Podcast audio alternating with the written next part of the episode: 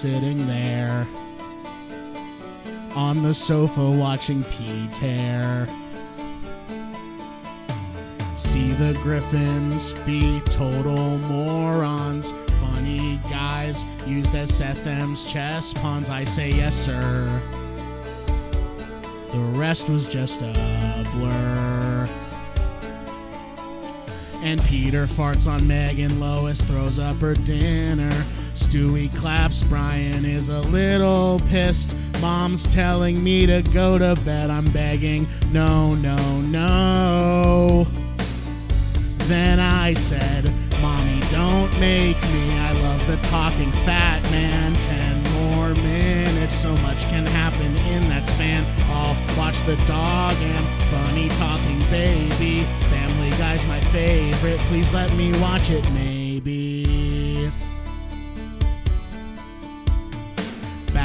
Downstairs to the family room and turn the channel back to good old adult swim. Light up my eyes. All my favorite family guys. Cause they were doing chicken fights in Conway Twitty.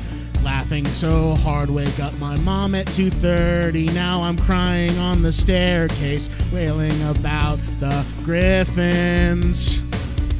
So I said, Mommy, don't make me. Chris has got a talking zit and an evil monkey. Laugh so hard my side split. I love this show, don't care if it's the final straw. Family Guy's my favorite. Please let me watch it, would ya? Mommy, don't make me. I love the talking fat man. Ten more minutes, so much can happen in that span. I'll watch the dog and funny talking baby. Family Guy's my favorite. Please let me watch it, maybe. Oh, oh, oh, oh. oh.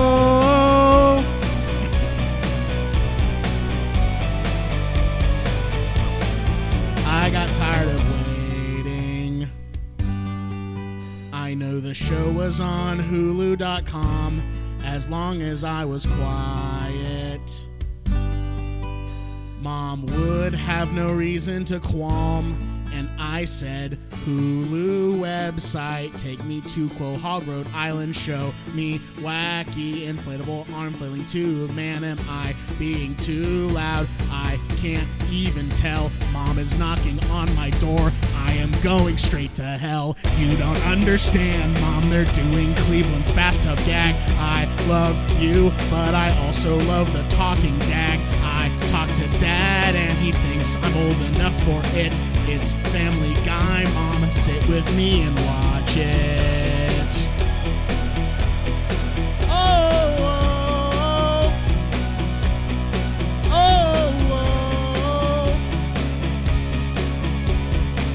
This guy's name is Joe, and he's always yelling.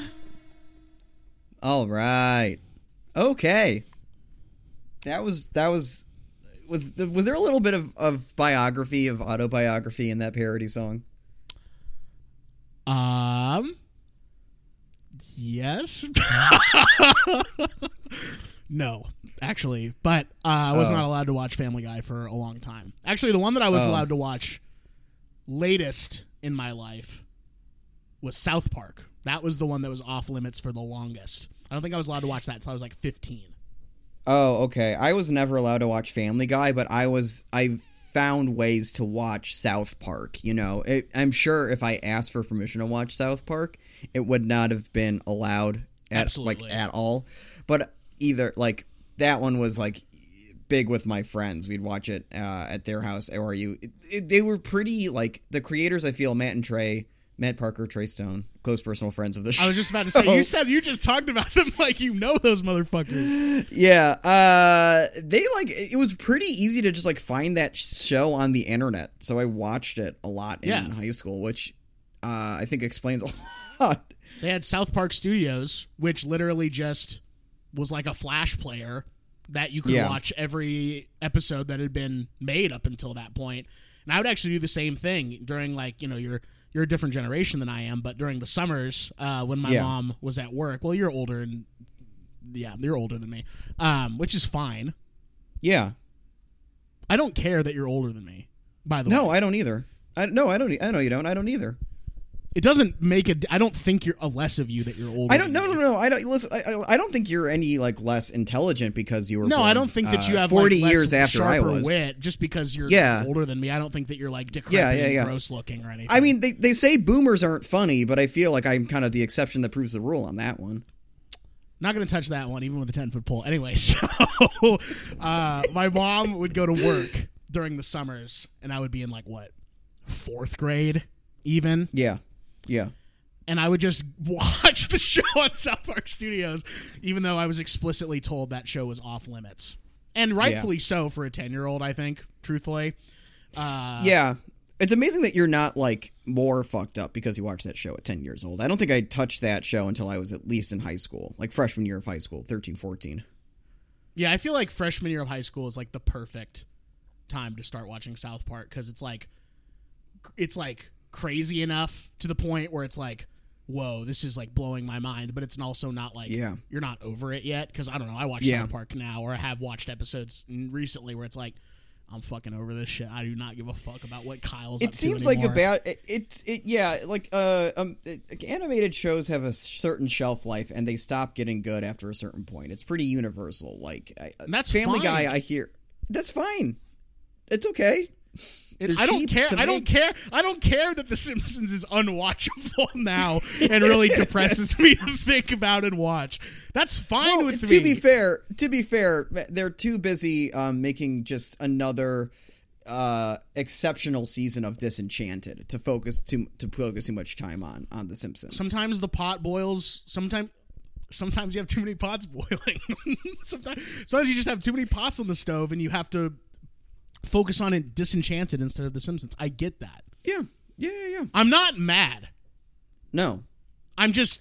It just pisses me off at the end of the day. Yeah, yeah. Uh, it it, I, it seems like a lot of things piss you off, but I don't want to. This is not the uh, this is not the the therapy hour. Uh, I was gonna say um, I have actually. So I'm in my childhood bedroom because I have to be back in the suburbs for work this week, folks. Um, and I was hoping that I didn't get rid of it, and I have not because I'm looking at it right now.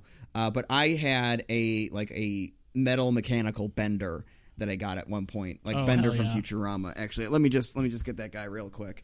Um, there's so much shit in my room now. Uh, but he had this. Uh, Oh hell yeah! Could you put like Pez or something in him? Like, did something go inside of him? no, that's like the the mechanical kind of part of it. He would like you would like wind him up and he moved. Um, That's cool. I don't have the key that makes him move anymore. He's very dusty.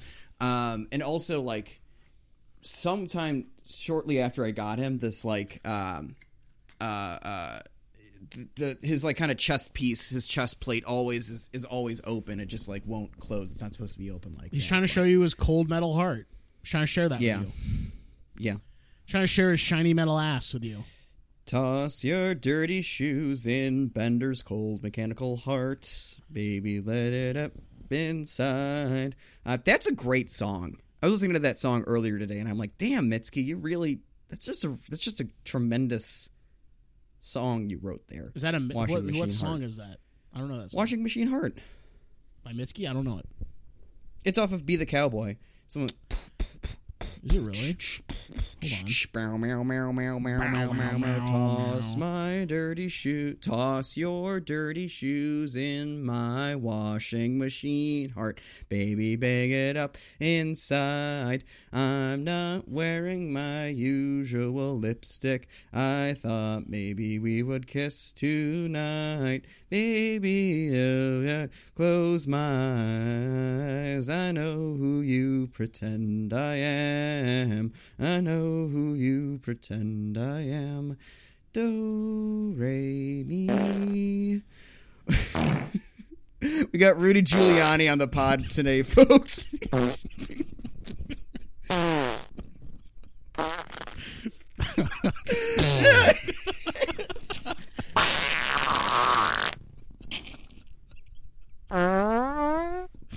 uh, sorry, Mason. Sorry, Mason. I could not resist. I'm sorry.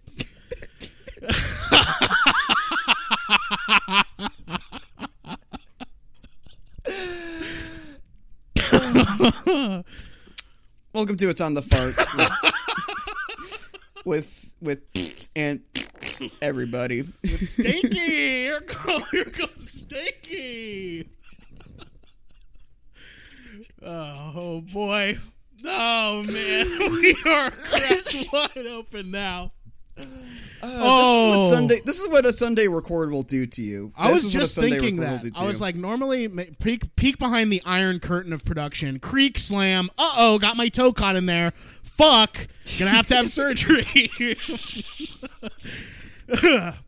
normally, Mason and I record on Mondays.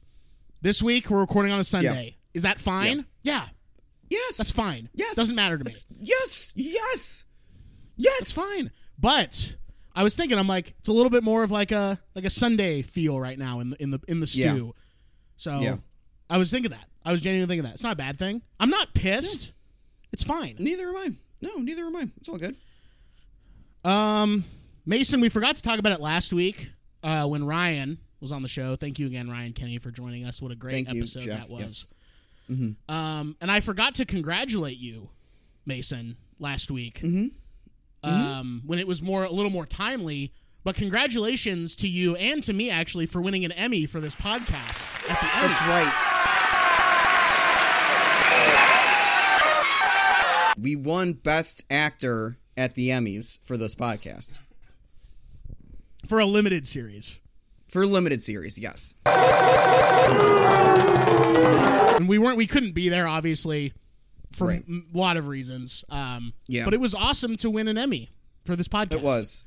Yeah. Uh, my reason why I couldn't attend the Emmy ceremony is because I was um, zippering uh, zippering my pants and my shirt got stuck in the zipper and I couldn't get it out and I didn't want to show up uh, with like my little shirt poking out of my zipper like that. It'd be I'd be too embarrassed. So I elected to stay home and uh, have an agent accept the award on on my behalf.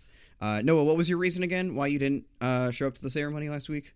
because two I, weeks ago, whenever it I flew out to help you with the shirt thing because it was That's an right. emergency That's right. you texted me 911 urgent with three fire emojis and i called you and you said i need you to fly out to chicago right now i'll explain everything you have to pay your own way i'm not letting you stay in my apartment I Yeah, said, no yeah, problem yeah. And- buddy i would yeah. do fucking anything for you even if it majorly inconvenienced me both on a schedule level and a financial level so i flew out actually on the red eye if you can even Mm-hmm. call it a red eye hmm because it's not east coast to west coast or west coast to east coast it's fucking chicago It's right in the it's smack dab in the middle of the country. It is right there. So why call it a red eye if it's not Yeah. the red eye? You know? Yeah. You should have called it the red guy because you were so mad that you you turned into a big old tomato. Like your face, you're just like this whole the whole time. I closed the farting. I would have would have been a good moment to bring the farting back, but I closed it. Do you want me to do you want me to say that again so that you can get it at the proper? Yeah, hold on. Okay, say it again. yeah, they they should have called it the uh, the red guy uh, because you were so mad your face was turning. red.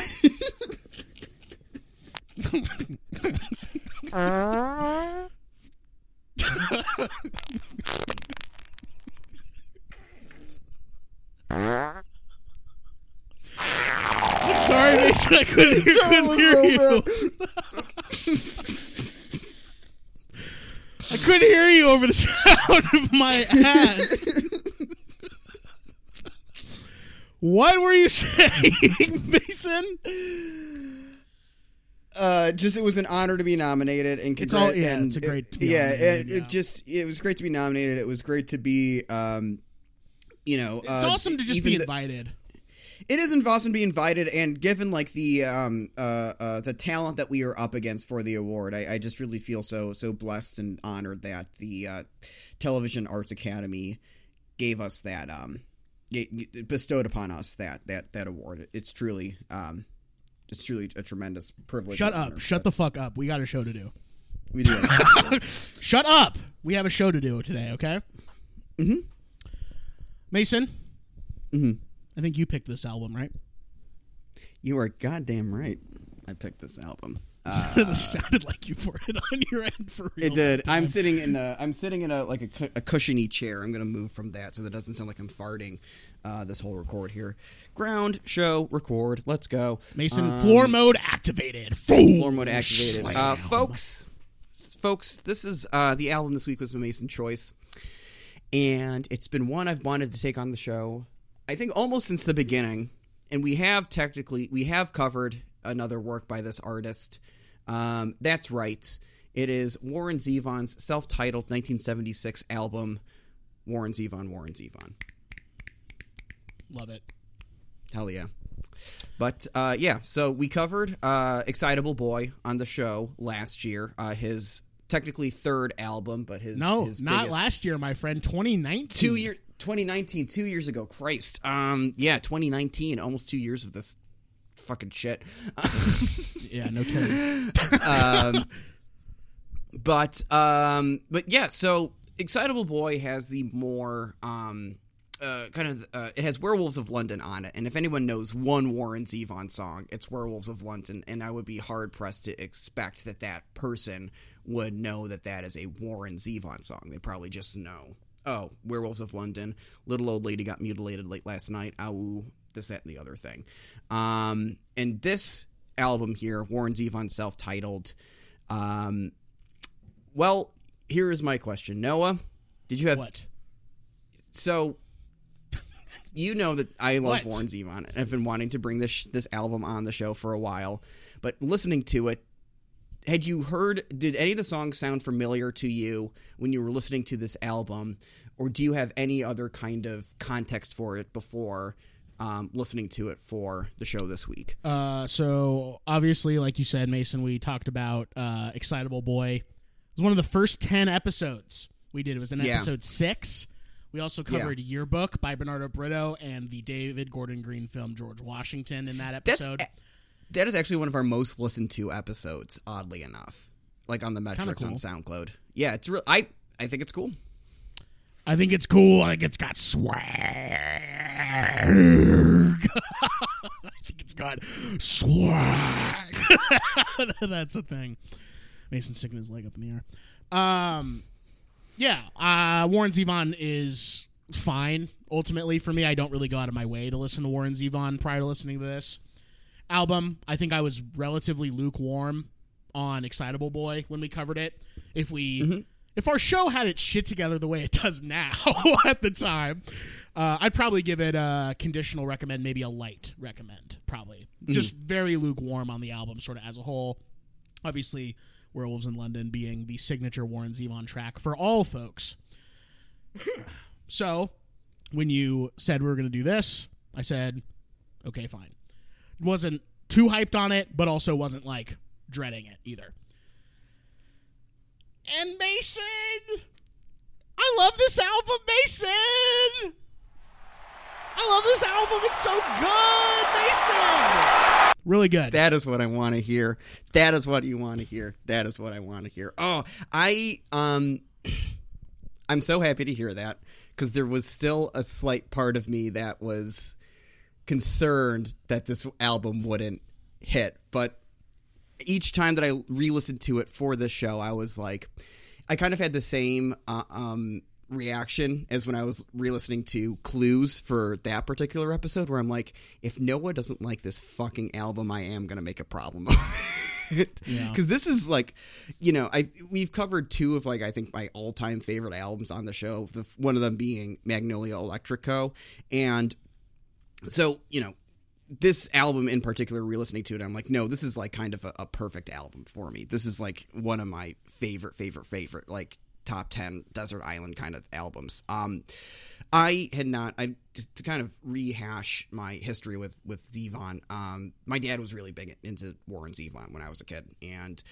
um he would play like accidentally like a martyr in the car or um i think even hasten down the wind um definitely french inhaler of all songs to play in the car. He would play with he would play yeah because i just remember him singing along to the all these people harmony. Um and i didn't really get into warren zevon until Uh, and this album in particular until 2016 when I was living in Los Angeles and doing a lot of driving around and kind of experiencing that city for the first time.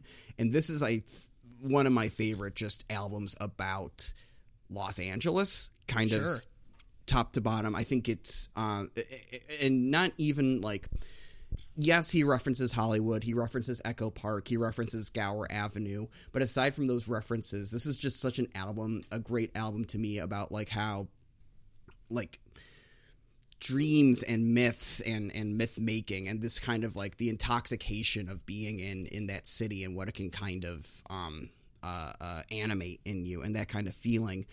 Um and I, I, I, love this album so much. I, I, I, I, it's, um, well, I love this album so much. I kind of want you to start with it with like your first impressions and your sort of experience going through this. Um, so putting it on, Frank and Jesse James starts. What are you thinking? What are you feeling? Uh, I'm thinking, hmm.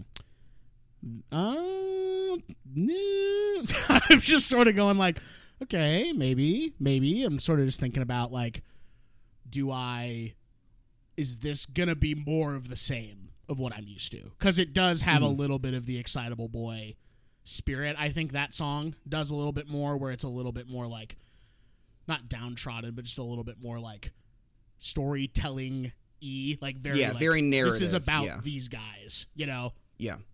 Very narrative which a lot of excitable boy i remember being i actually re-listened to excitable boy as well just to see if i still feel lukewarm about it uh, and i kind of do to be honest with you on the whole Mm-hmm. um, but frank and jesse james definitely got some great piano in that track definitely got some great uh, I mean, he just sounds good. Like he just sounds like confident, like singing about these guys. Uh, and then as the album continues, Mama couldn't be persuaded, backs turned, looking down the path.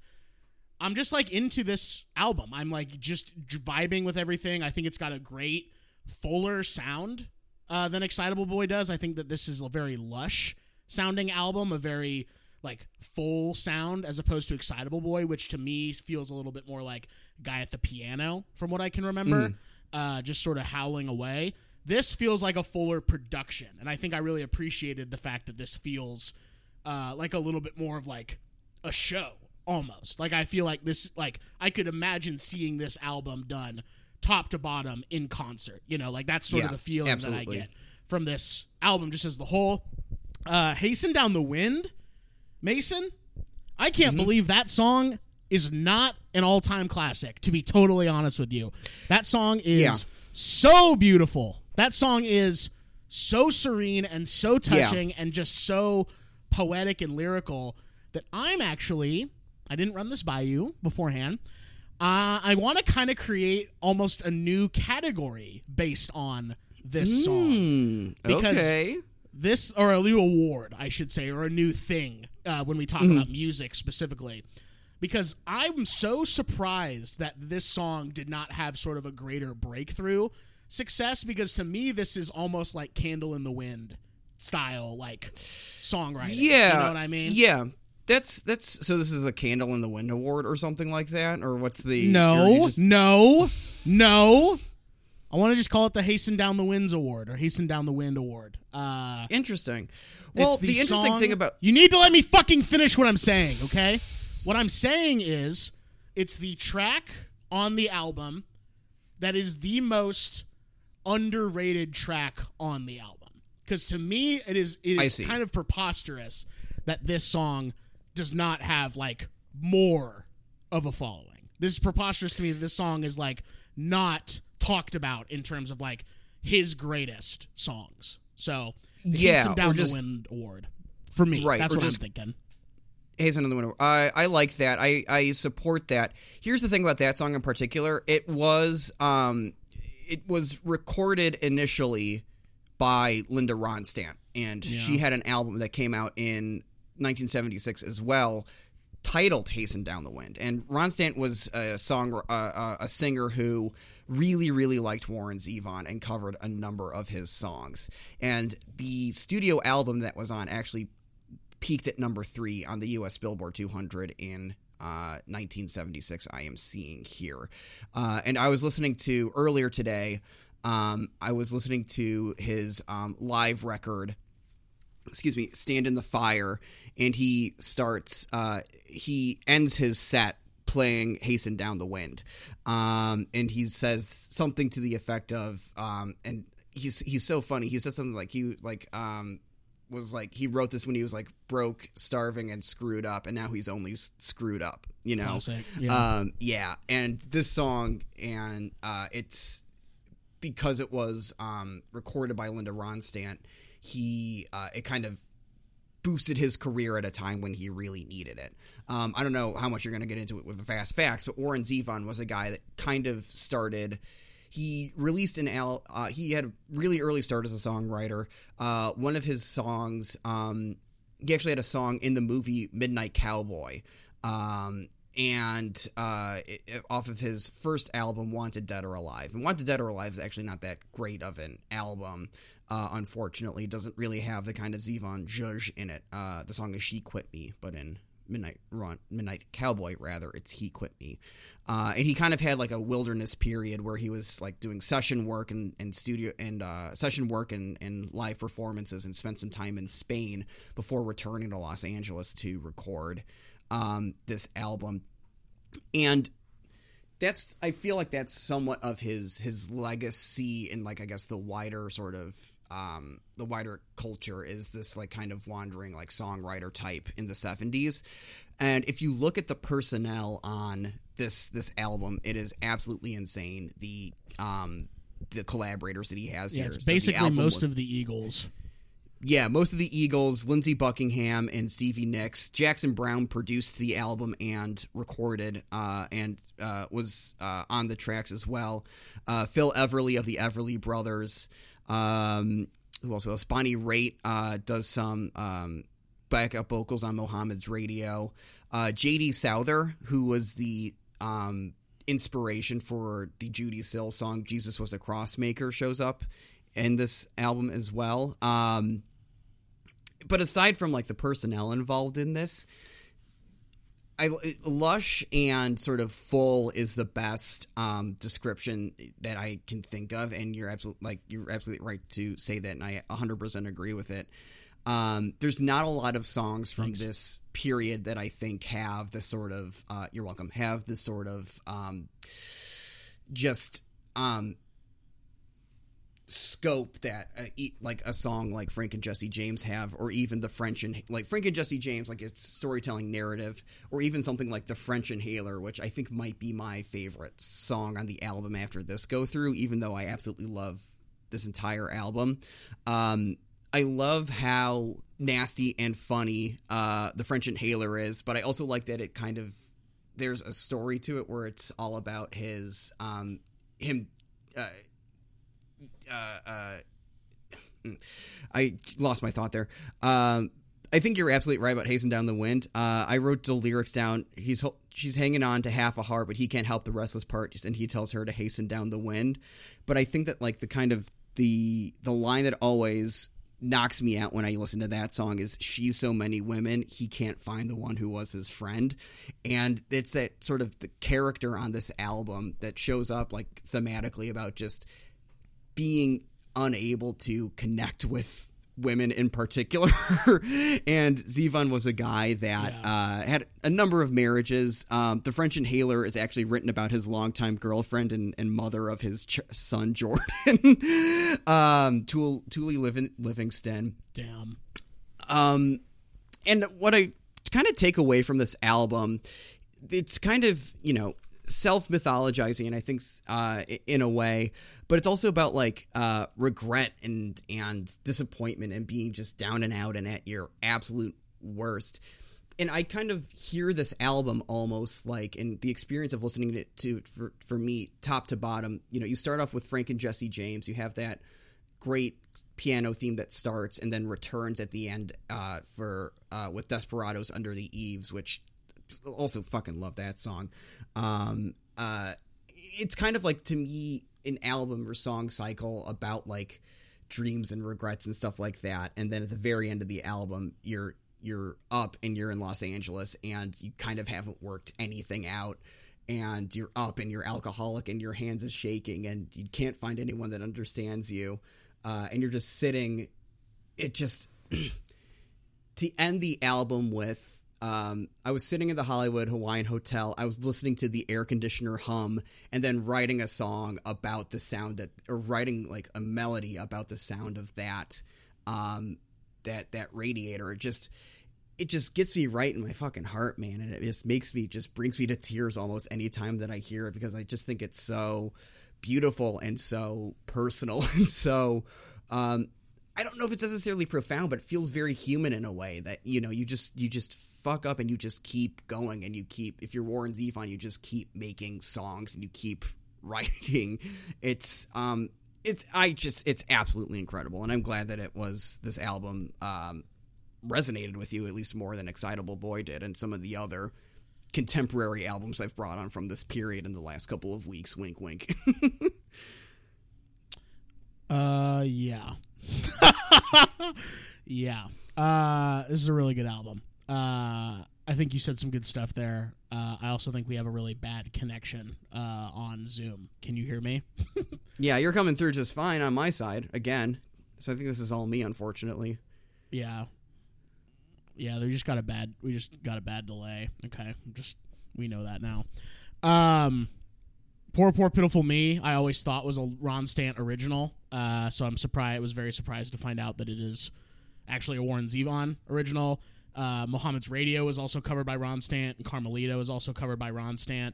I didn't realize how much of her early career uh, she is indebted to Warren Zevon, actually, in terms Yeah. of some of those songs that make her uh, kind of the person that she is. I'm not a huge Linda Ronstadt fan by any means. I actually remember in Feb of 2020 when I listened to a new album every single day. Her album, I don't not fucking remember the name of the album that I listened to of hers, but I listened to an album of hers and it was actually toward the bottom uh, of the heap in terms of albums from that month that I listened to. Um, so I'm not a huge Linda Ronstadt person, but uh, she obviously, you know, saw something in Warren Zevon that not a lot of other people were seeing at the time, which kind of makes her epic as fuck. Uh, You know, for in, enlisting him in the songwriting and uh, sort of configuration of some of these tracks, because his version of "Poor Poor Pitiful Me" fucking rocks. Listening to that song Yeah. when you are driving, my man. Yeah, dude. Ooh wee, ooh wee, Rick, ooh wee, Mr. Meeseeks. We're listening. Oh, yeah. we are listening to some fucking good music. Same with Muhammad's radio. And here's something that maybe will flip your lid a little bit, Mason.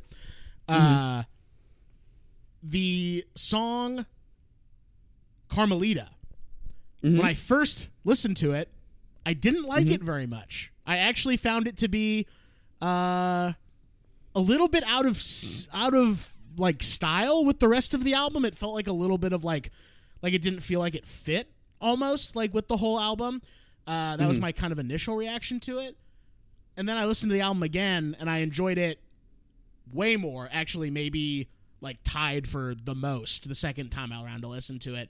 And I actually, on the whole, when I listened to the album the second time, I was not as into it as the first time. And then I listened to it right again before we started recording, and I was like, oh no, this album is fucking awesome. This album is so fucking good. It's like top to bottom bangers. But I will say, I'll Sleep When I'm Dead is the lone sore spot for me on the album. I mm-hmm. would, you took that song out of the Yeah. album, I would say that this passes the McGuire sniff. That song is keeping it back from me for giving it the McGuire sniff, but it's not like detrimental to the album as a whole. I just don't like Sure. it ultimately at the end Sure. of the day. I just don't like the way it sounds and I think it kind of is doesn't fit with everything else either. I that song is the most like um, the word that I have in my notes for that song is just stubborn, and that's I think that that is the I think that it sort of it it, it, it I appreciate that, and I don't know if I necessarily agree just because I for me personally this is a McGuire uh, sniff pass here. Uh, I could not see losing any song. I would be tempted to say "Join Me in L.A." before re-listening to it for the pod here, but I really like how that um, song kind of eases you out of the uh, first the the nine tracks that precede it, and then uh, kind of start to wake you up into you know Desperados under the eaves there. But uh, uh, to get back to I'll sleep when I'm dead, I can it does stand out the most because it's not as I think open sounding, you know, as the other ones. Um, it's Sure. very um, it, it's very driving with its rhythm. It's very uh, uh, like I said, stubborn. But I think that that that atmosphere and just that that stubborn. I'll sleep when I'm dead.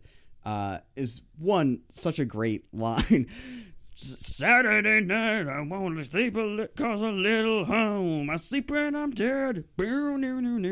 I think that that I I love that that energy that that song um, has. Uh, just the just the pounding the fucking pavement, pounding the concrete, and just getting through another fucking day kind of um, feeling that it has. Like just, uh, or not even like getting through another day, but just like um having a good time uh maybe despite what you want you know like just getting yourself Sure. um you know through your your evening i've definitely had evenings and nights where i i go out and i get super drunk and i'm like i can keep up with this i can keep this energy going up man i will sleep Sure, when i'm yeah, dead yeah. uh, and you're kind of at that point inviting harm almost and i love just the, the, the bravado and the, the the braggadociousness of just i'll sleep when i'm fucking dead man like i don't care that's there's actually like um i didn't uh that's one of the many Warren Zevon songs that became titles for movies. I remember seeing um, when I was a kid. I'm sure I talked in this podcast. I watched went to Apple.com slash trailers a lot and just watched trailers for every movie that was coming out. Yeah, and like maybe.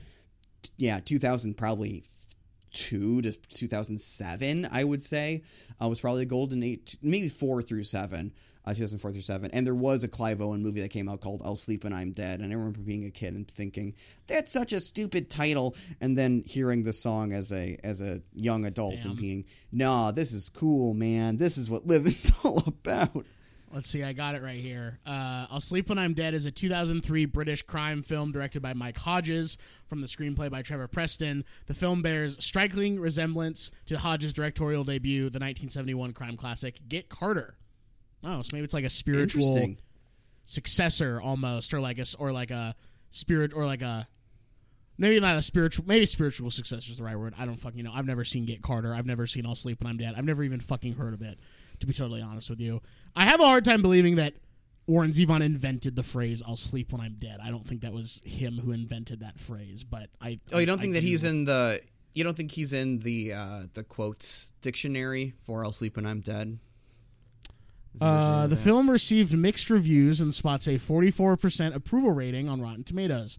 However, Roger Ebert gave the film three and a half out of four stars, saying, quote, There is a tangible pleasure in following enigmatic characters through the shadows of their lives.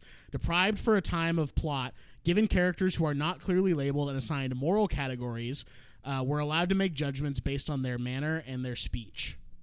That's what he said. And he gave it three and a half stars out of four. So, I love when he bucks Good convention and just goes absolutely buck wild in a review like like that. Like when he gives four stars to the Nicolas Cage movie Knowing. Like that is just that is the that is the Raj that we know and love. Yeah, we might be talking about him later because I don't. We'll just okay. We'll we'll get to that when we get to that. Um, but uh, this is a great album. Uh, the piano. He's an amazing piano player. The production on this album is pretty amazing. You know, all things considered. Like you said, Jackson Browne is credited basically as the producer of this album. And drop what is what are we calling that song? Just Desperados Under the Eaves. To me, that is basically a Jackson Browne song sung by Warren Zevon. Like to me, mm-hmm. they're almost two sides of the same coin. And I definitely grew up more on the Jackson Browne side of things than I did the Warren Zevon side of things. Even though neither of my parents really gave a shit about either, I just happened to gravitate toward Jackson Browne a little Yeah. bit more. I think Your Bright Baby Blues is one of the most beautiful songs ever written in the history of the world. I think that is like one of the most romantic, beautiful songs ever. Do you know that song? I'm actually not familiar with that song, but I'll, I'll queue up some Jackson Browne for some post pod listening. Uh, I really do like Jackson Browne as well. And when I was younger, um, I I also uh, gravitate. I listened to a decent amount of Jackson Browne growing up. Uh, I remember like uh, I listened to so much Jackson Browne that like when I was I was working a a, a PA job in, in LA in May of 2019, and every time each night when we were finishing loading up, I would just have the song "The Loadout" going through my head. We'll finish up and do it again. Amen. you know, Yeah. How much? Great you- song. I listened to so much Jackson Browne growing up. How much Jackson Browne did you listen to? I listened to so much Jackson Browne that I played the loadout in my head when I was working a PA job in May of 2019. brap brap brap brap brap. Brup, sk- brup, brup. Shooting your fucking Uzi out of the car as you drive by my, my house now in Yep. LA. Brup, sk- get up, get out here. Just fucking beating the shit out of me in front of my fucking gate that doesn't work. Um, Mason, we're, I think we should do some fucking fast facts. Yeah, let's do it. do that shit.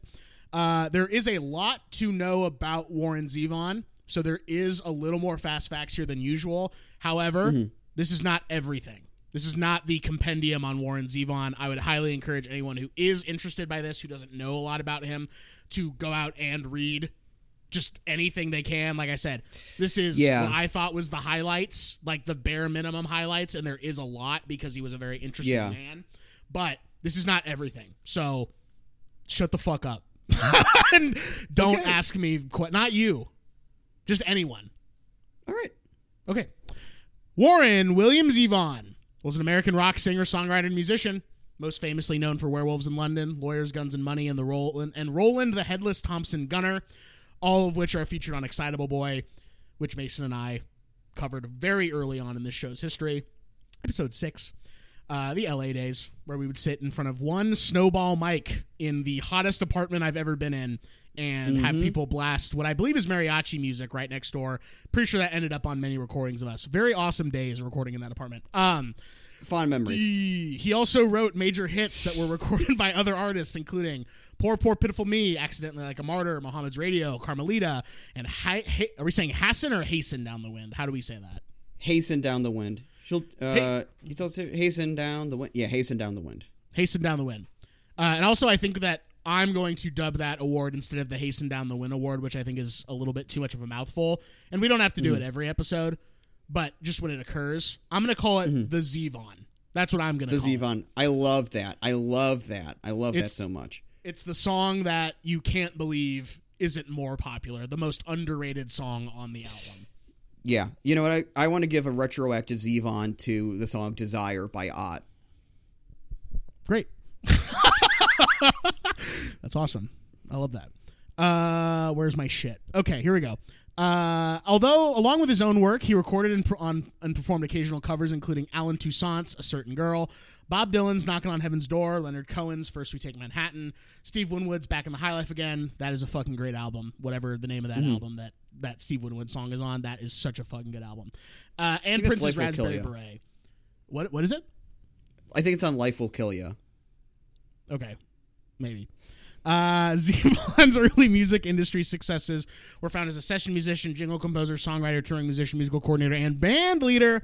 Despite all this, he struggled to break through in a solo career until his music was performed by Linda Ronstadt, beginning with her 1976 album Hasten Down the Wind. Like Mason said earlier, this launched a cult following that lasted 25 years, with Zevon making occasional returns to album and single charts until his death from mesothelioma in 2003. He briefly found a new audience by teaming up with members of REM and the blues rock outfit Hindu Love Gods for a 1990 album, although no tour followed. He was born in Chicago, Illinois. Shout out Chicago, Illinois. Shout out Chi-Town. Shout out Yep. Southside. Shout out Donda, Illinois. The son of Beverly Cope, née Simmons, and William Zevon. His father was a Jewish immigrant from Russia whose original surname was Zavotsky. Uh, William Zevon worked as a bookie, or yeah, William Zevon worked as a bookie who handled volume bets and dice games for notorious LA gangster. This is not made up. Mickey Cohen. That is real, Mason. That is fucking crazy. He had a he had a like wild desperado life, you know. Like he he was a larger than life figure, and it's so funny that he or like he has a larger than life like upbringing and larger than life like backstory and parentage, and it's so funny that he became a rock star, you know, like a rock musician Yeah, of one like hundred percent. and he was like so into like pulp books, you know, and just like kind of hard boiled fiction, probably because like that's the That life that life. he lived. Yeah. Yeah, I, he's so cool, man. I, I Warren Zevon's so fucking cool. Doesn't get his Uh, due. He worked for years in the Cohen crime family, in which he was known as Stumpy Zevon. I literally can't make that shit up. Uh, and was the best man at Mickey Cohen's first wedding. Warren's mother was from the Church of Latter Day Saints. Uh, and the family. That's so English good, right? He's the the son of a a Mormon. Mormon and a gangster. Yeah, it's fucking insane. Of course, you have to fucking sing about werewolves in London when that's your shit. Uh, Zevon's first attempt at a solo album, Wanted Dead or Alive, was spearheaded by 60s cult figure Kim Fowley, but received almost no attention and did not sell well. Though Zevon would continue to play occasional live dates as a solo artist, the next several years of his career were dominated by session work. During the early 70s, Zevon toured again with the uh, toured regularly with the Everly Brothers as a keyboard player, band leader, and coordinator. Later the same decade, he toured with Don and Phil Everly separately as they tried to launch solo careers after their breakup. By September of 75, Zevon had returned to LA, where he roomed with Stevie Nicks and Lindsey Buckingham, who at this time gained fame as members of Fleetwood Mac. Haha, maybe you've heard of them. Mason, have you heard of them? Uh, I think so. They're uh, yeah. It is interesting that they were Buckingham and Nicks rather were um like uh background vocalists on this album a year before Rumors comes out. You know, Yes. it's It crazy, just crazy to think about. fucking crazy the connections that can happen uh, when you're in the stew. Uh, He then collaborated with Jackson Browne, who produced and promoted his self-titled uh, debut, major label debut, which we're talking about today. Uh, contributors to the album include Stevie Nicks, Lindsey Buckingham, Mick Fleetwood, John McVie, members of the Eagles, including uh, Don Henley, Glenn Frey, and whatever the other guy's name is. What's the third guy that was big on this? Not J.D. Souther? No, he was the. He, there are four Eagles. It's Don Felder, Don Henley, Glenn Frey. Not Joe maybe- Walsh. Not Joe Walsh. Never mind. It's probably just Don Henley and Glenn Frey. Uh, Yeah. Carl Wilson also is involved in this album, which is fucking crazy. Uh, Linda Ronstadt and Bonnie Raitt. He basically assembled the all-star team of the lore of like the '70s Laurel Canyon, LA period. Yeah. to help him on this. Uh, Ronstadt elected to record many of his songs, including "Hasten Down the Wind," "Carmelita," "Poor Poor Pitiful Me," and "Muhammad's Radio." In 1983, the recently divorced Zevon became engaged to Philadelphia disc jockey Anita Gevinson and moved to the East Coast. After The Envoy was poorly received by critics, Asylum Records ended their business relationship with Zevon, which Zevon only discovered about when he read it in the random notes column of Rolling Stone. That is fucking brutal. Uh, following these career setbacks, he relapsed into drug and alcohol abuse. In 1984, he voluntarily checked into rehab in Minnesota. His relationship with Gevinson ended shortly thereafter. Zevon retreated from the music business for several years, except for playing live solo shows. During the time, he finally overcame alcohol and drug abuse. During this time, Zevon uh, collaborated with Bill Bill Berry, Peter Buck, and Mike Mills of REM, along with backup vocalist Brian Cook, to form Hindu Love Gods, as I mentioned before. The group released a non-charting single, "Narrator," for IRS Records in '84, then went into ab- uh, abeyance, absence. It's probably absence. I'd probably just fuck that up when I typed it. For several years, on October 30th, 2002, Zevon was featured on the Late Show with David Letterman as the only guest for the entire hour. Huge honor.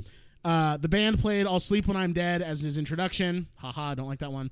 Uh, Zevon performed several songs and spoke at length about his illness. Zevon has been a frequent guest and occasional substitute band leader for Letterman's show since the late night uh, years of '82. He noted, "quote I may have made a tactical error in not going to a physician for 20 years." It was during this broadcast that when asked by Letterman if he knew anything more about life and death now, he offered his oft quoted insight on dying enjoy every sandwich. Very good quote. Uh, he also thanked Letterman for his years of support, calling him, quote, the best friend my music ever had. For his final song of the evening and his final public performance, Zevon performed Roland the Headless Thompson Gunner at Letterman's request. In the green room after the show, Zevon presented Letterman with a, the guitar that he always used on the show with a single request, quote, here, I want you to have this. Take good care of it. Last two quotes. Warren Zevon, self-titled, is the second studio album by Zevon, recorded in '75 and released May 10th, 1976, by Asylum. A remastered version with special bonus tracks was released in 2008 by Rhino. Reviewing in Christgau's record guide, Rock Albums of the 70s, Robert Christgau wrote, I am suspicious of singer songwriters who draw attention to phrases like hasten down the wind, and I would suggest a moratorium on songs about the James brothers that don't, ri- that also, that don't also rhyme pollution and solution. But I like the way Zevon resists pigeonholes like country rock while avoiding both the banal and the mystagogical, and uh, I like quatrains like, and if California slides into the ocean, like the mystics and statistics say it will. Statistics say it will. I predict this motel will be standing until I pay my bill. That is Love it. that. I know that was a lot. There's a lot more that I didn't include. So if you thought that was crazy, there is more to find out, but those are the highlights, I think. My Mercedes Valuable Player, Mason. Well, first, the Zevon Award goes to Hasten Down the Wind. My Mercedes Valuable Player, the piano playing, and my favorite track, Desperados Under the Eaves. Love that song. That's my favorite song on the album. This gets full recommend. Pretty easy just full occurred recommend, to me- actually. It just occurred to me, uh, Mason down the wind.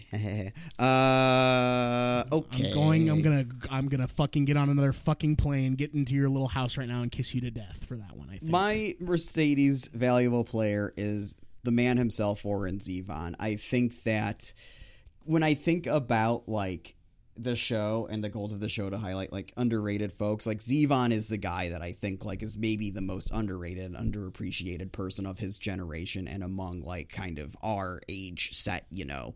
Um I th- uh he's, he's tremendous, tremendous, tremendous musical output even going into the 80s and I can imagine I'll bring on more stuff in the future, but just for Warren Zevon, Mercedes valuable player is Warren Zevon, the man, the myth himself. Um easy full recommend also easy catfish for me.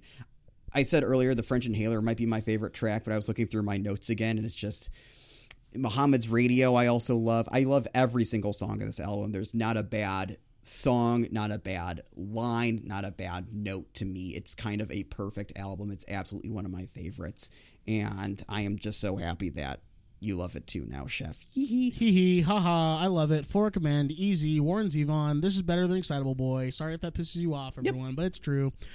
Um, should we move on, Mason? We have something else to talk about today. We do have something to talk about today. We have a movie that Noah brought on, Chef. Yeah. This is called Crazy Stupid Love from 2011. Snap, snap, snap, snap, snap. Snap, snap, snap, snap, snap. Mason. Two weeks ago, we talked about Dillinger is dead. Mm-hmm. Fucking sucks.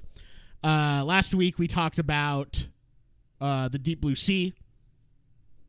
Good movie, but extremely movie. draining.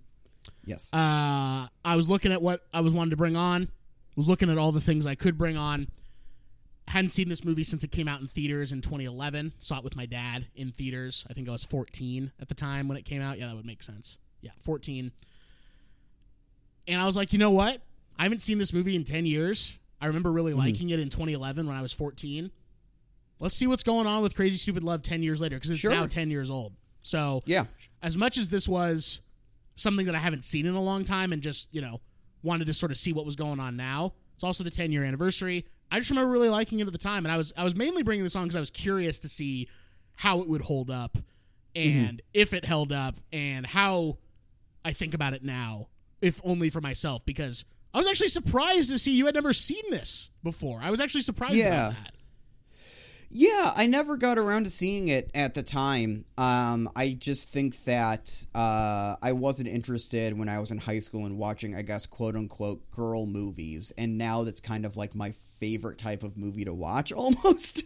Stuff that, you know, uh, this is like, uh, I would describe it as a dram com, so a dramatic romantic comedy. I think it's like probably closer on the com side of all of that, though. Uh, and I really have, like, in the last couple of years, started to appreciate movies from this period, particularly romantic comedies, for the simple fact that, like, either they're not coming, they don't come out in like big, th- they don't come out in theaters as much anymore, and they're usually Right. just dropped on Netflix or Hulu, and they're so people would complain. I remember like critics or whoever complaining in the 2000s that these movies and romantic comedies were so samey and so much so anonymous, and they had no idea what was coming down the pipe. had no idea Yeah. at all. It's just like, and it, it just, I don't get why. Like it feels like the the romantic comedy quote unquote that's making the most like traction that I'm seeing on like Letterboxd is he's all that, and I see somebody new watch that movie and somebody new either give it half a star or one star, and I'm Yeah. just like, you you people don't need to watch a movie you know is going to be bad, Yeah. you know. Except if you do this podcast. Except if you do this podcast, or if you're seeing something like Dear Evan Hansen, just to like kind of watch like like the just the the sheer like kind of macabre almost uh, uh horror of how bad that thing of how like uh uh but you don't need to watch something that you know is just gonna be boring um but i'd never seen this movie before and i feel like Was it? And it was because it was like a girl movie at the time. Is that fair to say? Yeah, yeah. I just and I also kind of was like very stubbornly against stuff that I thought was like which is so silly because I liked going like I like seeing like sci-fi and like Marvel movies at this time, but like I, I like stuff that was like a studio or whatever, or I just didn't seem interested in. You in thought about this as a studio movie. I love that. That is so. I know I'm so good. stupid. So I was so stupid back then, and I, I, I and I think that uh, truthfully I'm dumber now. Um, I would agree. I didn't even know you back then, and I have to agree about that. yeah, yeah. So You're dumber than when I met you in 2019. Uh, that is for God. That is for sure. That is for sure. Um, it is a studio release though, and that is kind of important to note that like the Warner Brothers and New Line Cinema logos. It's one of the first things you see in the movie. Mm-hmm. And you're right. This movie, we have our brains have been conditioned to see the Netflix logo uh, appear instead. Do you Yeah. remember the movies? Not the movies, but do you remember the movie that came out? I think in like 2017, "Set Him Up" or "Set Me Up." Do you remember that movie? Oh, set him up. Yeah, with uh, with uh, uh, uh, uh God, uh, what's Lucy his name Liu? from? Yeah, Lucy Liu. Um, uh, uh, uh, fucking, she's Lea Thompson's daughter. Um, Zoe Deitch, Zoe something. Zoe Deutch. Yes, Zoe, Zoe Deutch, Deutch. and Glenn. Yeah, Glenn. Uh, personal enemy of of Ryan Kenny. Actually, Zoe Deutch. And What the fuck? And- are you ser- are you serious? He should tell you that story sometime. Uh, but uh, but Glenn, and then what's his name from? What's his name from? Everybody wants him. Glenn something or other. A guy that I, an actor that I really really like, and I Glenn actually like both of them. Glen Powell, yeah, I like both of those as actors, and I heard that movie was pretty good, but I never, I've, I've also never seen it. Taye Diggs, Pete Davidson, the other notable names in that movie. Oh sure, Um, it was fine. That's like a very fine movie. I remember people being like obsessed with it, probably because it like wasn't dog shit in an era where it was Yeah. just like perennial dog shit rom com shit. And rom coms definitely do get a bad rap. I think oftentimes maybe this is uncouth to say, but a lot of the time from men. I think rom coms get agreed. a bad rap. Yeah, yeah. Did you not hear what I just said two minutes ago? No, because I bla- I black out whenever you say anything on this podcast because I can't fucking take it. Um, so the answer is I have no idea what you just said two minutes ago. Um, but I remember seeing this in 2011, being 14 years old, and just really enjoying watching it. I found it to be so entertaining. I found all it has a great cast. Like seriously, awesome cast. Awesome cast. There- we- yeah, we my notes is literally just me writing down actors as they pop up and having exclamation marks next to them. Steve Carell, Julianne Moore, Emma Stone, Ryan Gosling, Kevin Bacon, which is crazy. I forgot Kevin Bacon's in this movie, which is nuts. Marisa Tomei, Yeah. John Carroll Lynch. yes, dude, we love John Carroll Lynch representation in movies. Bro, he's when a fucking he stud. shows up and throws back that white wine, it's one of the funniest comedic. It, it made me laugh so hard when he shows up to the bar and just takes the white wine and throws it straight back. dude, he's good. He's such a good actor. You know, he directed Harry Dean Stanton in his last movie ever. No. Oh, God. Renaissance man, John Carroll Lynch. I know the man is actually incredible. Uh, he, the last movie ever that Harry Dean Stanton was in was called Lucky, uh, and I think it came out in 2017 or 2018. And John Carroll Lynch directed that movie. Nice. Let's give a Zevon to John Carroll Lynch. all right, I'll give his. I'll give his. All right, fine, that's fine. Um, but I am curious, Mason. We already we've mm. jumped. We've, we've put the cart before the horse a little bit. I am. I put the mm. cart before the horse a little bit. You've never seen this before. The, before now, mm. you mm-hmm. avoided it like the plague back when it came out. Mm-hmm. You're 57 years old now. Yeah, yeah. What do you think of it? What were your What were your reactions to this movie? I was pleasantly surprised with how good a time I was having watching this moving movie for 75% of it. Okay, I know. I know what you're talking about. I know what you're talking about for sure. And the last 25% of the movie really made me kind of threw my guts into a knot and it just it made it difficult to kind of sit with my like it, it made it difficult to figure out what I really feel about that movie, you know. But again, Wait, it really it sev- affected you that much?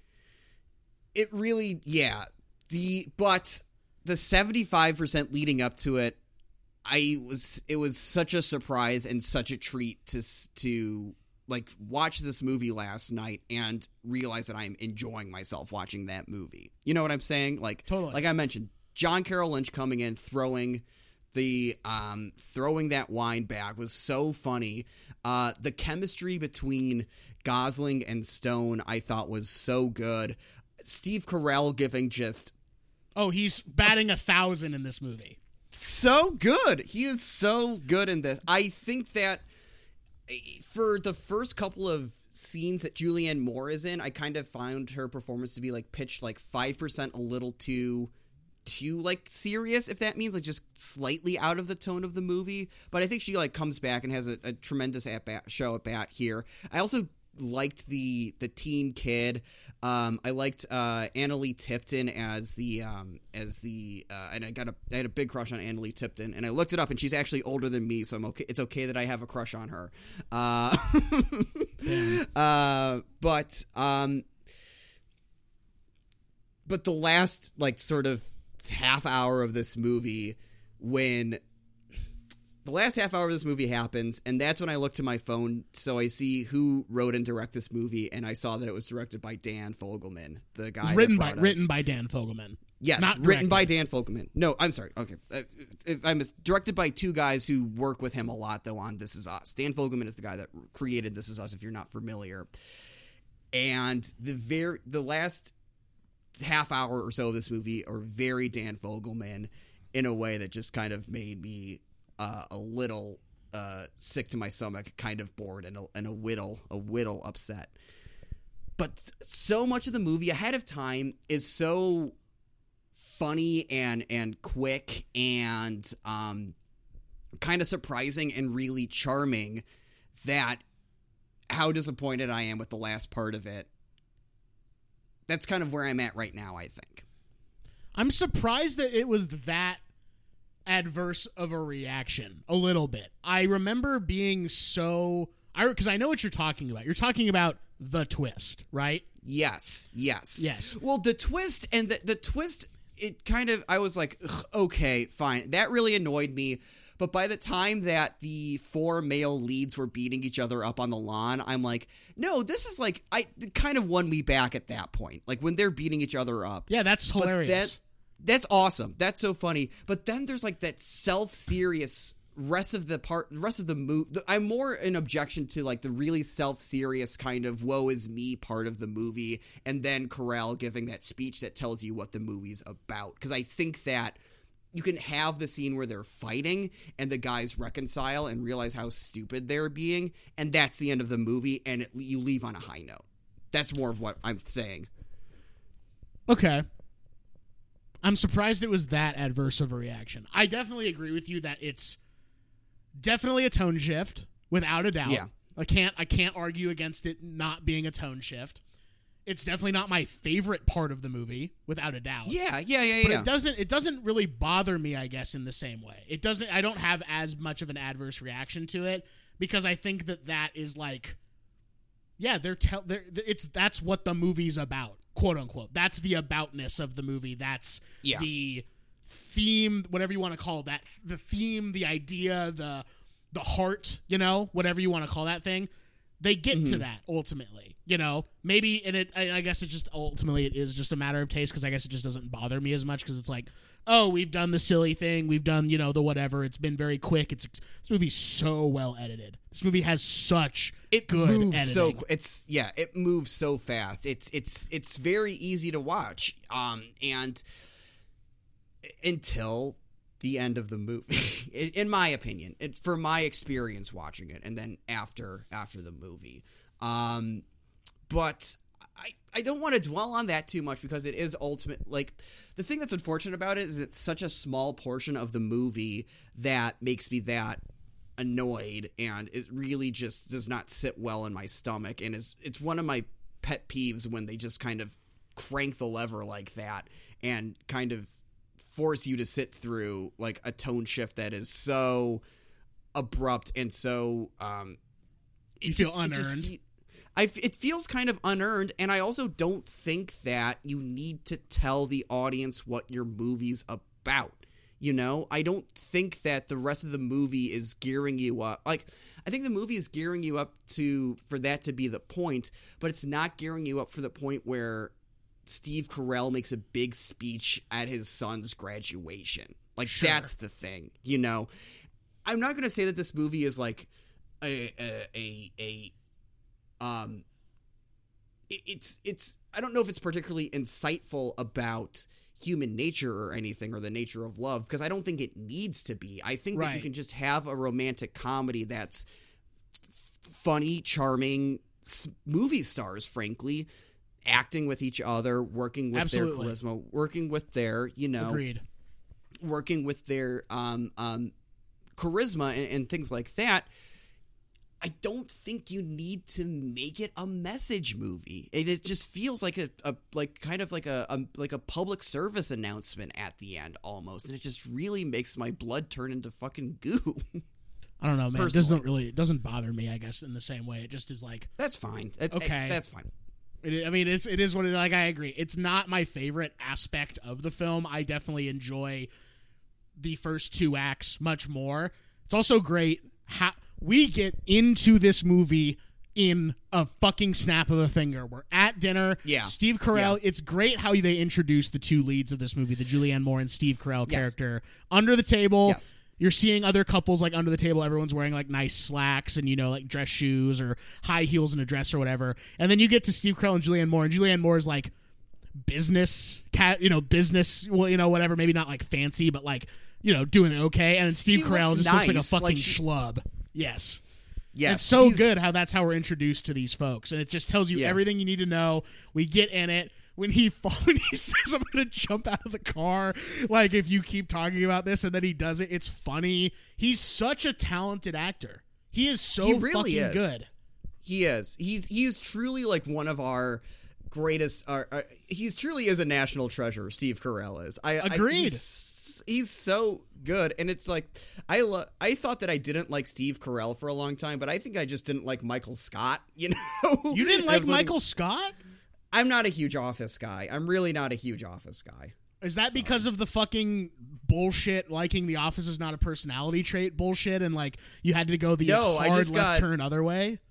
No, I just uh me truthfully maybe a little bit like that, but I just kind of got sick of seeing this guy on posters and being like I don't know. Whenever something whenever like culture at large or people I know are really into something and I just kind of have don't kind of uh uh care about it one way or another, it makes me feel a little bit left out, and I kind of resent that. And maybe I let that resentment boil over in unhealthy ways.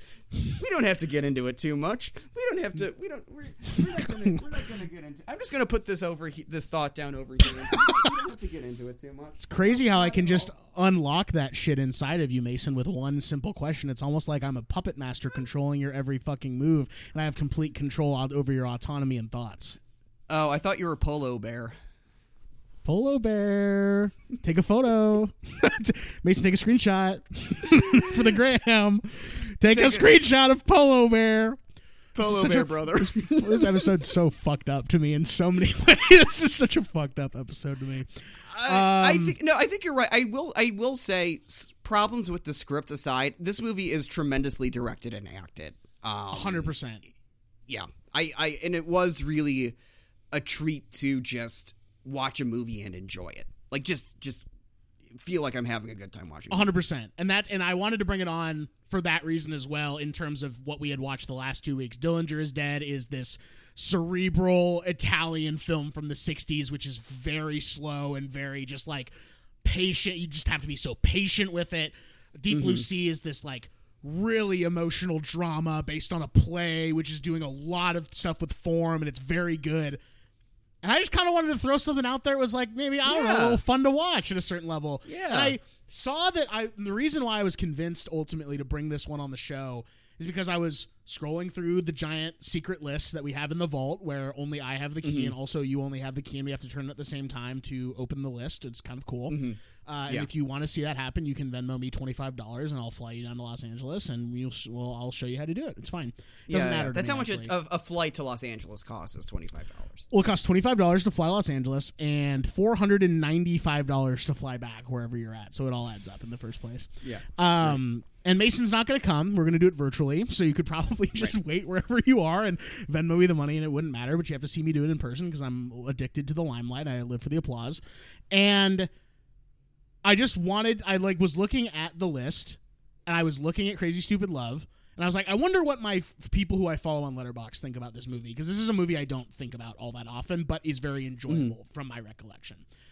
People are giving this movie like two stars, two and a half stars, and I'm Yeah. like, man, oh man, you guys. Just enjoy it for what it is. Just enjoy it. Have fun with this movie. It's not fucking Citizen Kane or Joker. like it's no Joker. Like I'll give you that. It's not trying to make That's some true. It statement no about. It's not trying to make some grand statement about mental health and society or anything. Well, it is trying to make a grand statement, though. At the end, You They know what I'm try. They do try and make a grand statement at and the it, end. it would be a better movement if they didn't try to. well, you can reach out to Dan Fogelman and all of his Emmys and tell him that you don't agree. Uh, Yeah, I'm sure that. Yeah, if I went and said, "Hey, can I give you some feedback on your script for Crazy Stupid Love?" He'd say, "I'm sorry, I'm too busy winning another Emmy and wiping my ass with more money than you will ever make. So sorry about that." Printing out, having my assistant print out screen prints of the SoundCloud to this, and wiping my ass with the print screen of this episode. yeah, and he should. He should do that. We deserve that. the show Well, you deserve that. you deserve that. I deserve love and attention. Uh, but at the end of the day, oh, also shout out. Speaking of This Is Us, shout out to my friend Emily who works on This Is Us. no shit. Thanks, Emily. Thanks, Thanks, for your Emily. work. She is a, uh, a film loader. I think she's not a second AC. No shit. She's like something. She's utility. She's a utility. She's a camera utility on This Is Us. Gotcha. Shout I was to gonna Emily. say like I'm.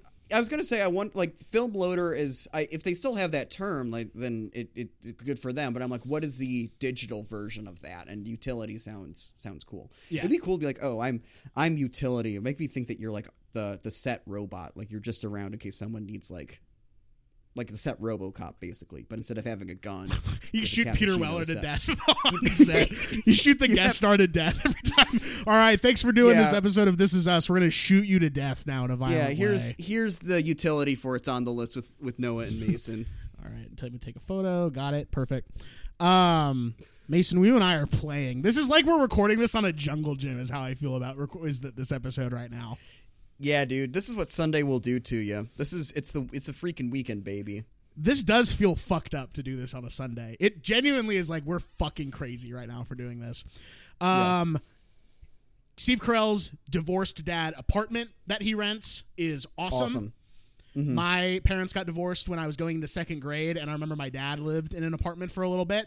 So I know very well what those apartments are like. They are temporary, like things for when you are looking Yeah. for your next permanent thing, and they Yeah. fucking suck. They are ass. Yeah, they look. Uh, when I was in kindergarten, we were moving out of my, or when I was in first grade, rather. Actually, we uh, were moving into the house, the house that I'm in right now. Uh, but they were doing construction on it, and it hadn't been finished. So we lived for a little bit of time in a hotel, and very similar, like divorced dad apartment energy, living in that hotel for a month or so. I also felt seen at this movie when I watched it uh, in theaters because those shoes that Steve Carell wears, the New Balance 407s, I wore a pair of New Balance 407s. Let's to go. the movie with my dad and Ryan Gosling tearing those things to shreds in the movie. I'm like, took it personally, honestly, at the end of the day. I was like, fuck you, Ryan Gosling. Yeah, little did Ryan Gosling know that it was like normcore was like coming straight down the barrel, and those things would be so uh so cool. Now there'd be a fan cam for Cal Weaver on Twitter and stuff like that. And he would actually be like a fucking heartthrob based on his previous look. Yeah. Oh my god. Yeah. I was look like I know that the point of the movie, and they do a very good job of of setting him up as this like kind of schlubby guy. Uh, but I'm looking at Steve Carell sometimes. I'm like, damn, my boy is fitted. He's got the he got, got that- mad drip in that two Got sizes that too old big suit. drip. yep. Um, what else did I have fucking written down about this stupid fucking movie? Um, Josh Groban's in this movie. What the fuck is Yes! he doing here? So good too. Good actor. He Josh is good. Did you ever have a Josh Groban phase? I never listened to him ever. No, only when uh, he would his his singing would be thrust upon me at like Christmas time. Uh, Because he's considered like a like a Christian singer, right? Is that like what he would maybe be on under the iTunes store label? I maybe I don't know. Probably just like adult contemporary vocal, like adult contemporary like Michael Bublé shit? Like. Yeah, exactly. Like closer to that. But he seems to have like a little better like kind of sense of humor about himself than a lot of those guys do. Oh, totally. You know? Seth Yeah. MacFarlane as a crooner. What has Josh Groban ever been on Family Guy? Hold on, he's got it right. Hold up. I'm googling Josh Groban Family Guy right now. Josh Gad Family Guy. How about that? How about that? Josh Groban does Family Guy's Stewie 106.7 Light FM. Josh Groban is Stewie Griffin, August 24th, 2011. Wow, right in time. Right.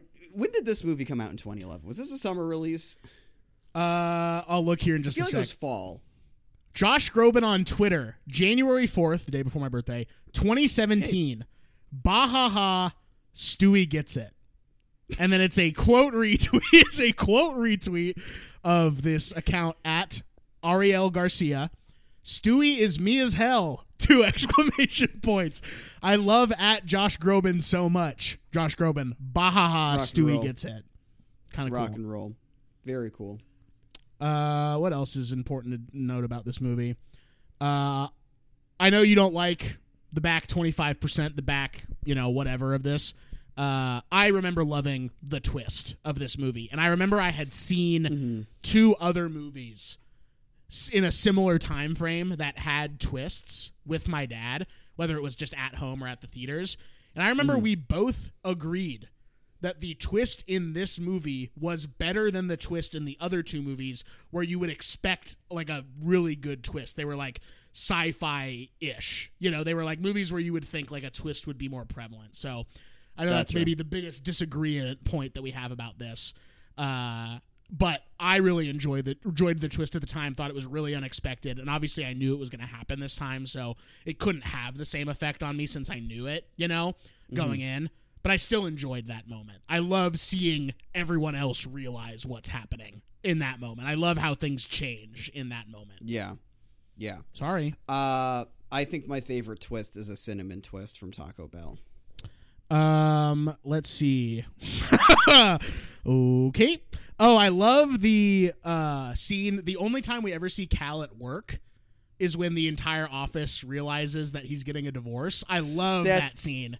That scene's so funny. That scene's so, and that's I think Dan. Um, what's his name? He's on Frasier. He plays uh Bulldog. Dan Butler. Uh, is, as his boss. It's so, so funny. Um, that seems awesome. I'm just gonna go through my notes here and try to because again, I think like so much of this movie I really really did like. I love pretty good needle drops in this too. You got this must be the place popping up in a in a good position. That's it, I thought Um, that was a weird needle drop, but I was like, "Holy shit, they're dropping talking heads. That's crazy." Yeah. Uh, but he's like clean. He's like fixing up his house. You know, this must be the place, his house. Oh, okay. Oh, okay, Um, yeah. yeah, okay. Uh, um, it came out on July 29th, 2011, so it was a summer Yes. release actually. so he was doing the rounds and, and showed up on Family Guy to promote this movie. Um, Yeah.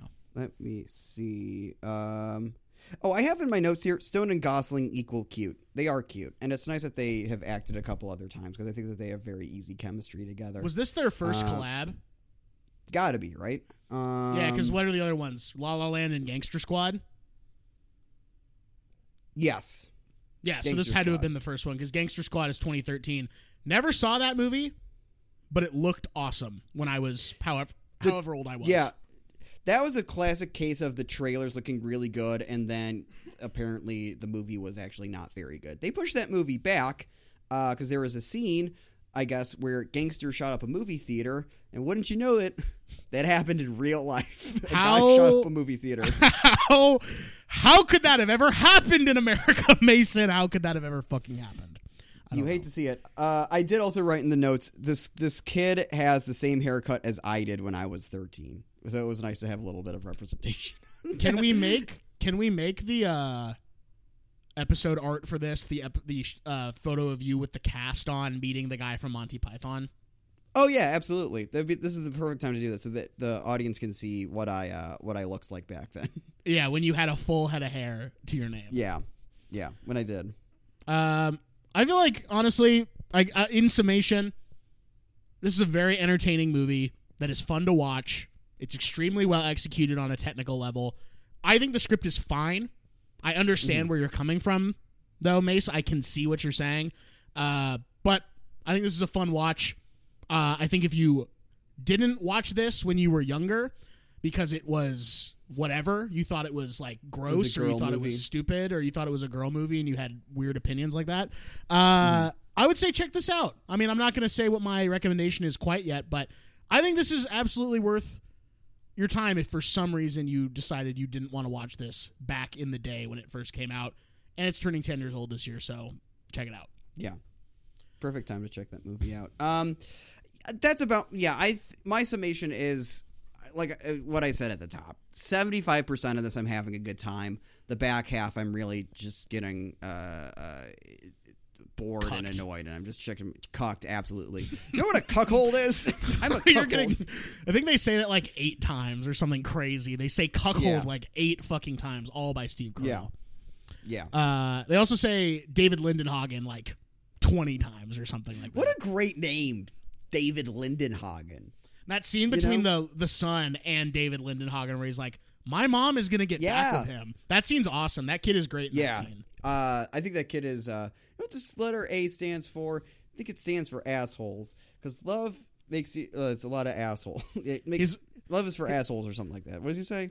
I don't know, but you destroyed it. Whatever, whatever it was, you fucking annihilated it. I will say Yeah. the the the twist uh, towards the end of the movie. I did did not like, but the twist at the parent teacher conference really got me good. That I've had forgotten about, and that is also a great. Uh, the kid's name is Jonah Bobo. that is the kid's name who plays Robbie. Uh, that kid's pretty good. Uh, okay, here we go. Crazy Stupid Love, 2011 American romantic comedy film directed by directing pair. It's always interesting when there's a directing pair who aren't related. Yeah. And this is that Glenn Ficarra and John Requa. Do you think that's how you say that? Raekwon? I don't know. Requa, John, John Requa. Raekwon. John Redman, Method Man. Uh, written by Dan Fogelman, starring Steve Carell, Ryan Gosling, Julianne Moore, Emma Stone, Marisa Tomei, and Kevin Bacon. it follows a recently separated man who seeks to rediscover his manhood and is taught how to pick up women at bars. This film was released by Warner Brothers on July 29, 2011. Mason, how much do you movie, or excuse me, fuck, how much money do you think this movie made? Uh, I spoiled it for myself by looking at the Wikipedia for uh, Crazy Stupid Love a couple of minutes ago. But tell the audience how much movie this money this movie made. $50 million budget, $142 million. Insane. Nuts, nuts. literally unfathomable 10 years later Yeah. for this Yeah. kind of movie to make that back and p- pandemic aside you know like right.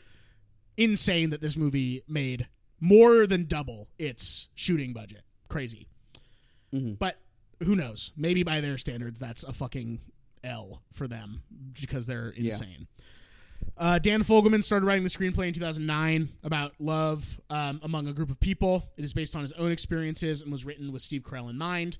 After Fogelman sent it to his manager, within a week, Carell read it and came aboard the project. That's always got to feel good when you're like, man, I really want this guy to be in this movie. I like wrote the part for him.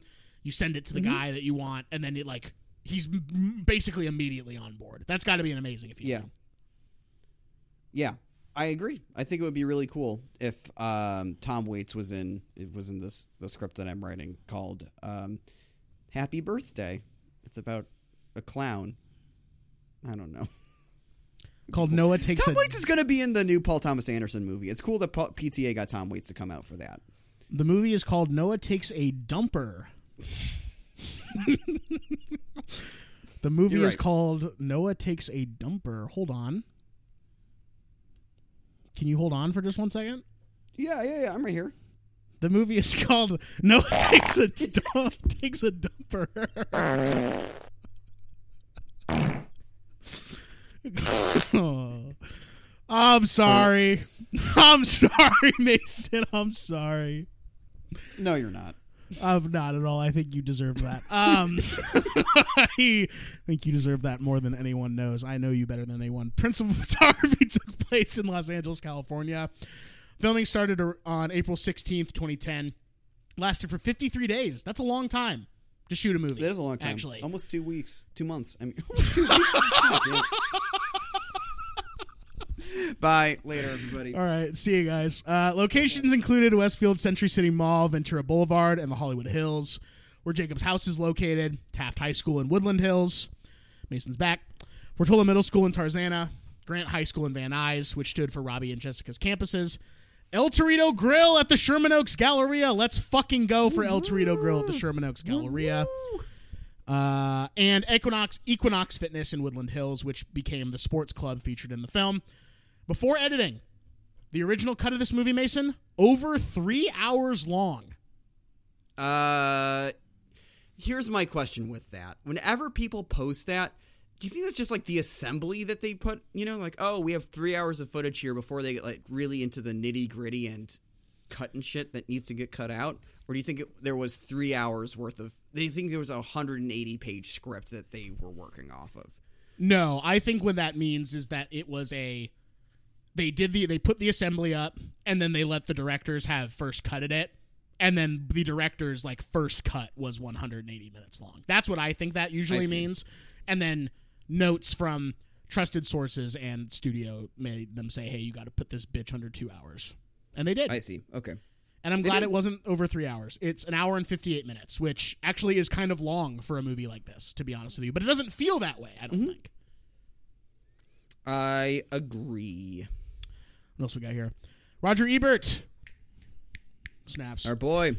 Your uh, well, your boy. Uh, I think he's fine. Roger Ebert. I actually like him a lot. Roger Ebert gave Crazy Stupid Love three out of four stars and remarked that quote It is a sweet romantic comedy about good-hearted people. Agreed. A.O. Scott of the New York Times gave the film four out of five stars and wrote Crazy Stupid Love is on balance, remarkably sane and reasonably smart. Kind of a weird review. Uh, Betsy Sharkey of the LA Times gave the film four out of five stars as well and said that it, quote, conjures up bittersweet magic of first loves, lasting loves, lost loves, and all the loves in between. However, some reviewers were less favorable, such as Christy Lemire of the AP Associated Press, Christy who wrote, Lemire. quote, Okay, little Lemire. Uh, it never gets crazy or stupid enough to make you truly fall in love with it, giving the film two out of four stars. And James Roche, Rocchi, maybe like yeah, probably Rocchi of MSN Movies was particularly critical, giving it one out of five stars and remarking that it mm. is quote a star-studded lump of fantasy and falsehood. That to me is some big BS right there. with my reservations being noted, I think that's still kind of a harsh review. I don't think that that's fair. That's someone who just doesn't enjoy themselves at the movies. I think actually at a That is a guy that needs to take a nap. This guy needs to take a dump. Uh, the makers offered a free iPad on set to whoever came up with the title of the movie.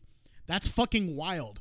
Steve Carell has said that he hates the title of the film, stating that he couldn't imagine a group of college guys saying five tickets to Crazy Stupid Love, please, which is fair. I think that's an Yeah. extremely fair thing to say, and I think he's actually Steve right. Carell had my mindset. Yeah, like One of the working titles Carell preferred was The Wingman, which he felt was a boring title but more accurately described the film's plot. And I agree, but it is boring. So I actually probably would have rather seen a movie called Crazy Stupid Love than The Wingman. what if it was just called Wingman? What if you took out that def? What if you dropped the the, made it just Wingman? I don't know. I don't know. I don't fucking know.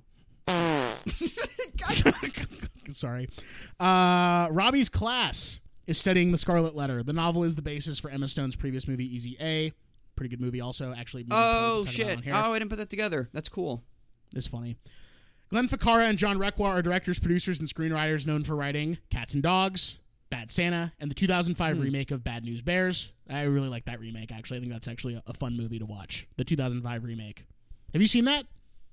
I have no, I haven't seen that. That was that movie came out big in my Facets summer, so I was just like watching like I was watching like foreign movies like for kids basically, uh, and not seeing things like the Bad News Bears or the Sandler remake of The Longest Yard. And also that was also when I was doing a lot of listening to Sis- Ebert and Roeper podcast, and they weren't too keen on those movies, so I was like, I am never going to see this.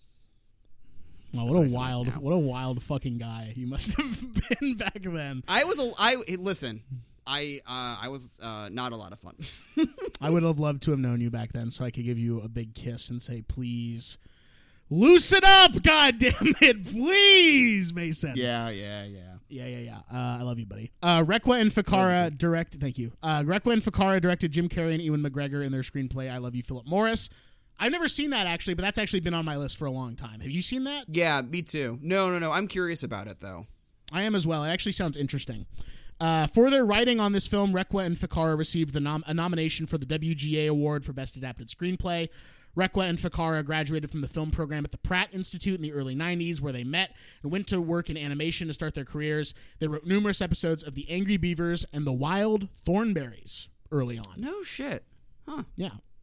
Cool. That would explain why there's like I do think that there's like a good visual sense in this movie. Totally. Um, you know, and I think that the, the coming from an animation background where uh, uh, Every frame animation background matters makes a lot- even more so than live action.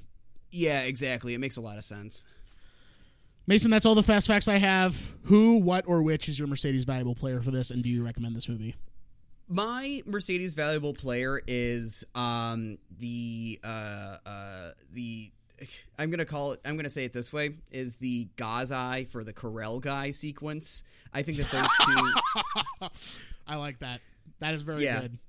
Those are uh I uh Gosling is so funny. I think an underappreciated comic actor, not used in that capacity a, hell of a lot, but he's Agreed. so good when he is like in the in uh, the Nice Guys in this.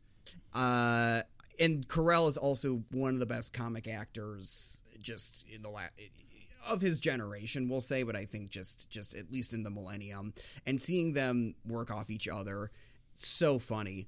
Um, I on balance, I am going to recommend this movie. I it was basically up until the record and talk actually talking about it when I was figuring out how I actually felt about it, but if I, I liked uh most of it and I think it's fair to recommend it. Just if you are going to watch this, maybe you're not going to have as intense of a reaction as I did to the last half of this. Just really really really bugged me personally and almost almost ruined it for me, but not quite. I think that on balance on the whole good movie. Good movie. Last half or last watch. act? I'm sorry, last act, last 25% of it. Um on really really entertaining watch.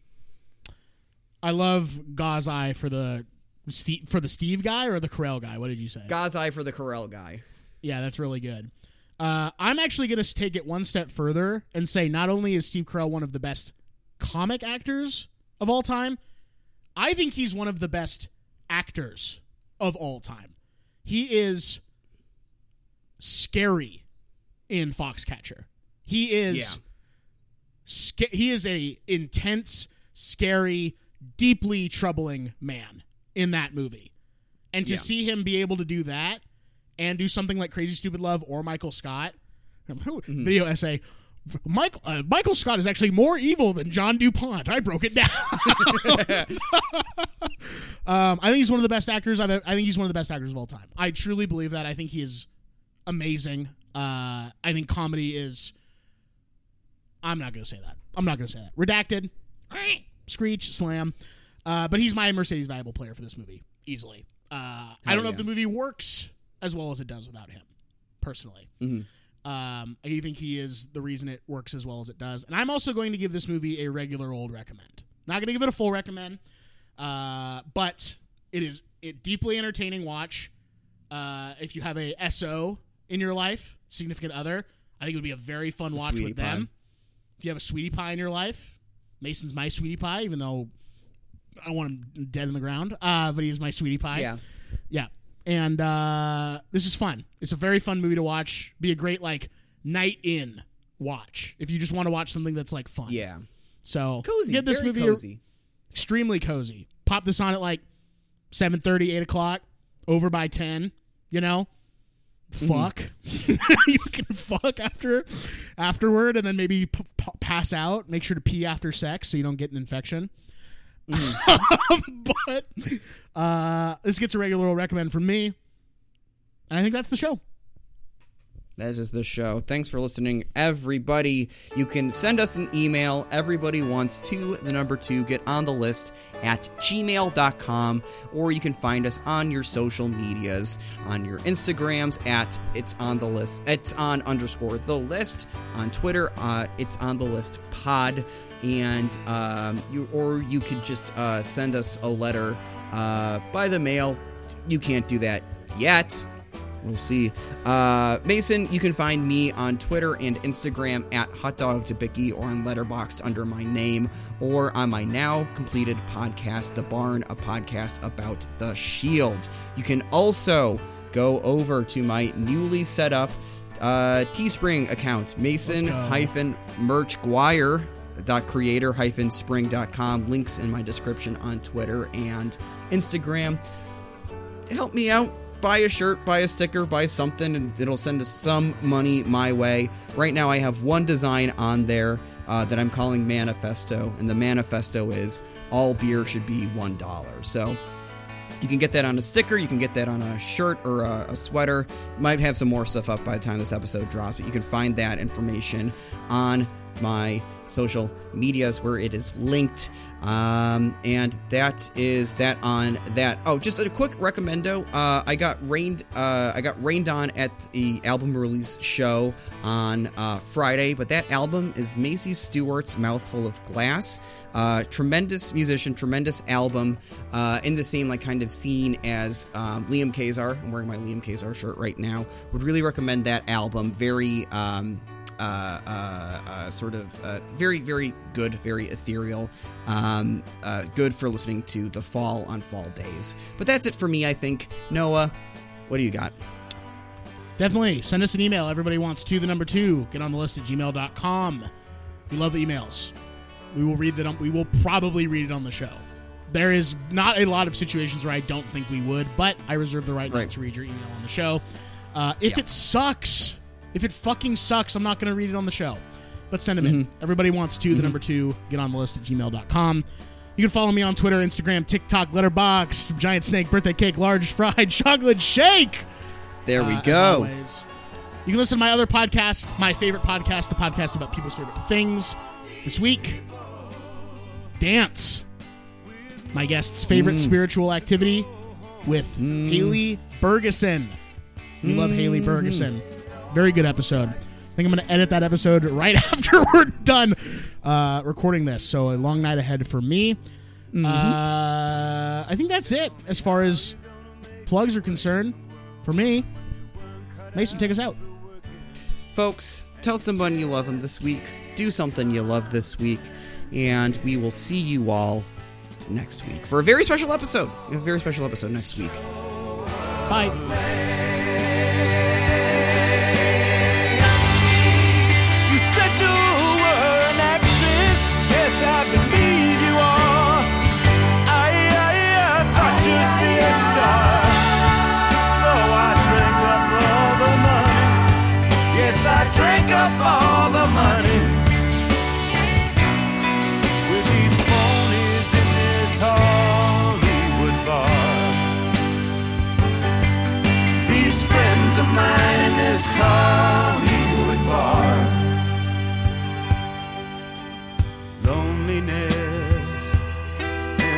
frustration. We both came down with an acute case. When the lights came up at two, I caught a glimpse of you, and your face looked like something death brought with him in his suitcase. Your pretty face it looked so.